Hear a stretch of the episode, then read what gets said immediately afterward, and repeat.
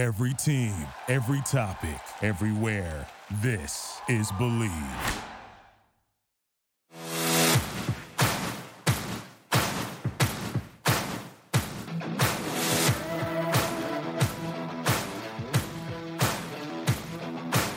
Welcome to Bleav in the Ivy League, a look inside the ancient eight teams in the Ivy League and their upcoming games with all of the stats, trends, and analysis that you want to hear. And now, here's your host, Tom Barton. All right, guys, welcome back to another episode. Bleav in the Ivy League. Happy 2023 out there to everybody. I am really excited for the upcoming year. Check me out at tombartonsports.com, Tom Barton Sports over on Twitter, Tom Barton Sports at gmail.com. We got a lot to talk about. We're going to go back into last year to look at some of the games, but uh, finally, we have back to backs. The first back to backs of the year. Friday, Saturday, back to the Ivy League schedule. I, I feel, look, I know we've we've had some. I feel like I could take a breath. I feel like we are pre-COVID, back to back, Friday, Saturday night, back to the Ivy League schedule, and things are back to normal. I mean, that, that, that's how I'm enthusiastic about it. So we have a lot of games on the schedule this week. I want to talk about uh, the upsets that happened, the games that went down, how I thought that the teams performed last week, looking into this week where it's a full Ivy League schedule. Because when we go back, there are still some non Ivy League contests still going on last week. Well, that's pretty much going to end. So we'll go back to last Thursday before we step into this week. We'll go back to last Thursday, uh, December 29th. Northwestern beat Brown 63 58. Look, I think it was a real good game played by Brown on the road against a 10 win Northwestern team that was 7 and 1 at home. Northwestern had won five straight games at that point. Brown was supposed to lose, uh, depending on where you were looking. They were supposed to get crushed. Their defense held up really well. They held Northwestern to 63 points. Now, I know not Northwestern is not, you know, this explosive giant kind of offense that you should be worried about, but holding them to 63 points. Uh, that, that, that's a good showing from them. Coming off of the New Hampshire game where they held them to 51, and even against Michigan State, a 68 spot against them in a loss. Look, they didn't get to 70. I, I look at this Brown defense and I go, all right, after that game, I'm starting to have a little bit of hope moving forward. Cornell beat up on Binghamton 86 70 in a game that we talked about last week said Cornell's offense is going to have to carry the day. They were at home. They're a 10 win team at that point, and they certainly did carry the day. We've really got to start paying attention to Cornell's offense, which has now scored um, 74, 86, 91, 96 points in the last four games. As a matter of fact, in all of their wins this year, every win this year, they scored 73 or more points. They've got 114 number. They have uh, three four, five, six games, six out of their 11 wins, they've scored over 80 points. So this offense is absolutely for real. Now, we know the defense can get away from them at times. Binghamton even put up 70 here, but it was no contest, no big deal. You move on there. Uh, New Year's Eve, there was nothing. Uh, well, the, the day before New Year's Eve, nothing going on, but that Saturday, Columbia at Yale was a, just a mind boggling, eye popping game. What a great day for Ivy League basketball on Saturday. Yale was, depending on where you were looking in your sports books, 14 and a half or a 15 point favorite over Columbia on the road. A 10 win uh, Yale team goes down. They lose 62 to 60. Columbia with a punch in the mouth to Yale this year, getting into Ivy League play. And all of a sudden, Columbia goes, yeah, we're here to play. Columbia's defense has been pretty fantastic. Um, it was pretty fantastic in that game. And in their wins, they've been really good. Look, Lafayette scored 57, uh, or Lafayette scored 45, and they only put up 57. New Hampshire only put up 52. Uh, they put up 44, a 65. When they win, their defense plays really well, and their defense absolutely clamped down on Yale. Now, I want to give a lot of credit to Columbia here because the Columbia Lions played really well. But a lot of this was the Yale futility and the, the Yale's ability or inability to really just get anything done offensively. This is a team that was scoring proficiently. Okay. They're putting up in their wins 76, 77, 76, 86, 73, you know, 112, 80, 74, 96. I mean, they were averaging about 75 points per game um, during their wins, and they just came out flat. And they put up a 60 spot. They they put up 40 in the second half. So give them credit where credit is due. They put up 40 in the second half and looked much more like the Yale team that we thought, but they couldn't close out. They buried themselves. They only had 20 points in the first half. And then New Year's Eve, we had a, a classic. Okay. The underdog is now covered in six straight in the series between Princeton and Harvard. In Princeton, I'm not taking anything away from Harvard here. Look, they had a one point halftime lead. They go down, they lose by three on the road. Now, you could say that Princeton had a great game. Yeah, you know what? They stepped up, they did. And Harvard's been doing things with defense, and defense got away from them a little bit here, especially in the second half where they let up 39 points. But I can't get down on Harvard at all, right? I mean, this was the classic tight game that you you look at and you go, they played the game 10 times, five and five, they're gonna go at it. Okay. We we I just said last six games, these underdogs have covered, and the number was like five and a half or six, depending on where you were looking. A three-point game. That's what you expect, a one-basket game between these two. I think Harvard showed, you know what? They're a lot, a little bit better than I think we expect them to be right now. And Princeton is saying, hey, we might be the class of this conference, especially what happened to Yale earlier in the day. You go on to New Year's Day itself. Cornell traveled to Dartmouth. Uh, an interesting game. Like I said, I don't want to call it a trappy game, but this could be a, it's a New Year's Day game. It was an afternoon game. Cornell gets the win. Their offense didn't look that prolific. 74 points, though, is still 74 points, an 11 point win, taking care of business we have to start looking at Cornell and taking them serious. Penn took on Brown on Monday. Penn wins 76 68, a tougher game than I think that a lot of people expected. This Penn defense uh, let up a little bit more than they wanted to, but again, they walk away with a win. Penn, a nice solid win.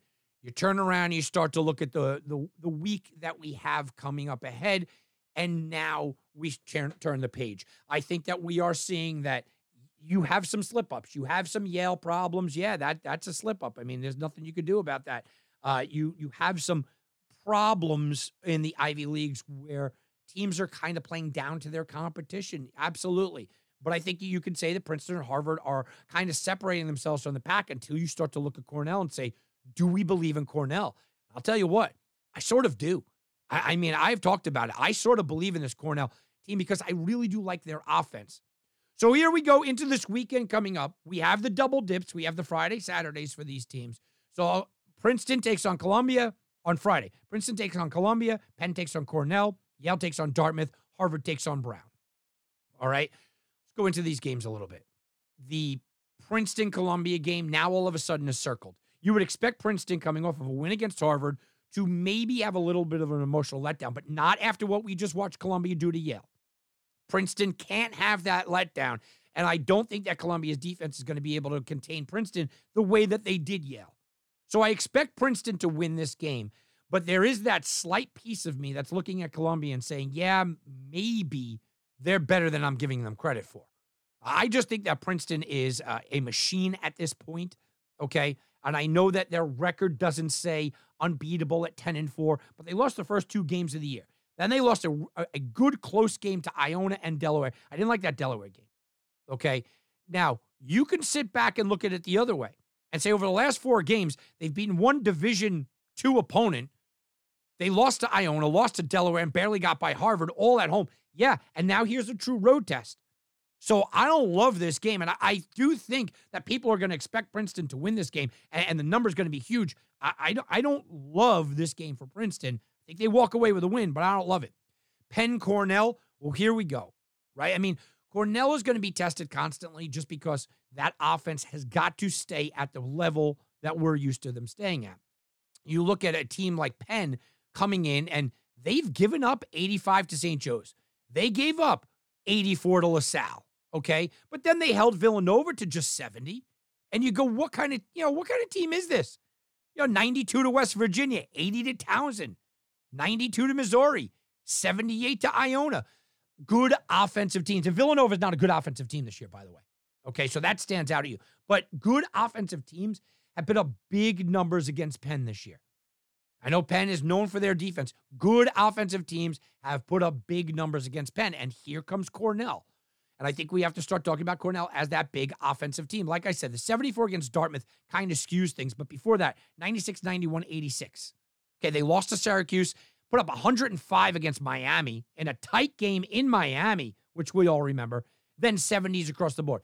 I, I think it would be a major disappointment for Cornell if they didn't score into the mid 70s here, and they might get to 80. I don't think that Penn's going to have enough. It's at home. I'm believing in Cornell in this spot to be able to keep riding high. Yale, Dartmouth, it is the best bounce back spot that the schedule makers could give you. You had a disappointing loss in a game that you weren't supposed to lose. It was a bad game by Yale. Close the book on it, turn the page. Now you get Dartmouth, a team you should beat up on. You get them at home. This should be a walkover for Yale. And if it's not, we start to have a different conversation about who Yale is. Then we have Harvard and Brown. Harvard goes to Brown in a spot where I don't think it's as easy as people are kind of making this out to be. Okay. Now, look, they absolutely own the series all time 105 76 all time against Brown, right? Um, last year, though, they split. Harvard won at Brown 65 to 50. Their defense suffocated them. But then they lost in a completely different kind of game, 84 73 at home. Okay. They had won, the, the, the, Crimson had won 19 in a row before last year. I lost some money on that game. The Crimson had won 19 in a row in the series before last year. And it was just a weird game. Uh, you know, you expect the Crimson's defense to come up and play well, and they flat out just just fell on their face. There's no other way around it. They fell on their face. I think that that sits, you know, in their crawl a little bit as well. So, if there's a game that I'm looking at, that's the Harvard sort of revenge game, if you believe in things like that. Princeton Cornell on Saturday should be a great game, and we have a really good set of games on Saturday. Princeton Cornell should be a great game because I do think, I, like I'm talking up Harvard here, and I'm still believing that Yale could get into this. I do think that the Ivy Leagues generally think that Princeton Cornell are the two best teams. I think that Princeton believes that this is the team that we have to watch out for. I know that Cornell believes that this is the team that we have to watch out for. I think it's a scoring fest. I think there's a lot of up and down baskets. This this looks like a total that should be set into the high 140s. Both of these teams getting to the mid 70s. It wouldn't shock me if it's 150 or more as the final. So I think this is a fun game, a telling game for Cornell. Brown against Dartmouth. Brown should win this game, but it's going to be interesting to see what they do against Harvard. Coming, if they're coming off of a big win, I could see a letdown spot at home against Dartmouth. If not, okay, got to get back on track and win this game. Columbia against Penn. I'm not sure what to make of Columbia here. Am I just chalking the Columbia loss up to, or the Columbia win and the Yale loss up to a fluke? Was Columbia a fluky team in that spot? I don't think that's giving them enough credit, which means that can they go on the road uh, or can they be at home against a tough Penn team? Can they play well this weekend? I think we're going to learn a lot about Columbia this weekend. I expect Penn to be the better team and Penn to win, but Penn could also be in a free fall at that point. And then the game of the weekend is clearly Harvard at Yale. Um, another tough road matchup for Harvard going to Yale. Harvard uh, is trailing in the all-time series, 84 to 121. Yale beat them twice last year, both games by one score. Both games by three points 58 55 and 62 59. Two unders, two three point games. Okay. Harvard had owned the series coming in. That uh, I know that they're down all time by like 40 something games, uh, 30 something games, almost 40 games. But Harvard had won six of the last seven against this team. Okay. And if Harvard wants to get back into this, they got to look at Chris Ledlum. He had he put he put up a double double. He's got 22 points. He's got 13 rebounds he is the guy that you have to look at. I know that they lost to Princeton, but he looked good in that game, and he's going to be the guy that kind of puts his team on the back and carries them, right? He's got a team high, almost 20 points per game, nine rebounds per game, two, uh, two steals per game. He's scored in double figures in 14 of the last 15 games, 20 or more points six times, four double doubles. Look, let's be honest. He's really making a push for Ivy League Player of the Year right? I mean, that's what he's doing. And if they are going to have any chance here, he's going to be the guy that you're leaning on, right? Harvard ranks second in the Ivy League in field goal percentage defense and steals per game. So their defense is certainly it, right? I mean, uh, we look at this and the defense is certainly, and they're well coached, right? They're in the top 25 in college basketball and the fewest fouls given per game, okay? So they are a team that you look at and you go, yeah, absolutely, this team is well coached. Their defense is going to be good, but they need some scoring and he's the guy. I think Harvard could win this game. Now, had Yale not dropped that game, that that game against Columbia where nobody saw coming, I think I'd be actually more inclined to take Harvard. I would be more inclined to jump on on, on Harvard to go out there and kind of do what they do, which is, you know, win games like this on the road. It's a tough situation. I get it. Yale, meanwhile, get yourself back into this thing. I mean, that that's just really what it is. It, it could be considered the one fluke game. I hate to call things a fluke, but it certainly could be considered that one fluke game if that's all that comes of this, right? Is a fluke game. It certainly can be that one fluke game if we are looking at it as okay, it's a one off, but you got to win here, right? I mean, you just have to go out there and win this game if you want it to be considered that one fluke game. All right, guys, that's going to do it for me. I, I am pumped up. This should be a really, really good week in the Ivy Leagues. Should be a really good telling week for a lot of these teams. I'm Tom Barton. Guys, go check me out at tombartonsports.com. Tom Barton Sports over on Twitter. I could use all your help at YouTube as well. Tom Barton Sports on the YouTube. Have a very good week, everybody.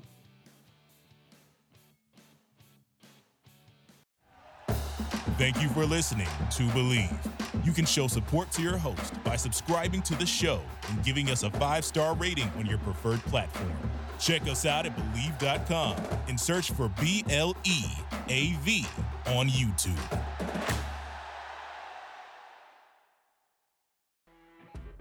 You know, when you're listening to a true crime story that has an unbelievable plot twist that makes you stop in your tracks? That's what our podcast, People Are the Worst, brings you with each episode. I'm Rachel. And I'm Rebecca. We're identical twins who love true crime cases that make you say, didn't see that coming, and we hate the people responsible for them. Listen to People Are the Worst now on Apple, Spotify, or wherever you get your podcasts.